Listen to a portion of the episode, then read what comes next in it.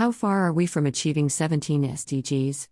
Are we still on the right path in order to achieve the mission by 2030? In order to save the planet, we need a healing path by collaborating on the right project, and thereby we can create a more meaningful and new world. In order to begin a new path, we need to get rid of our old self, which is no longer serving us. But are we ready to let our old self go away? Are we not scared of what holds for us in our future? Yes, we are, but are we deciding to stay in that fear or go beyond that and explore, create as well as build a new world for our future generation?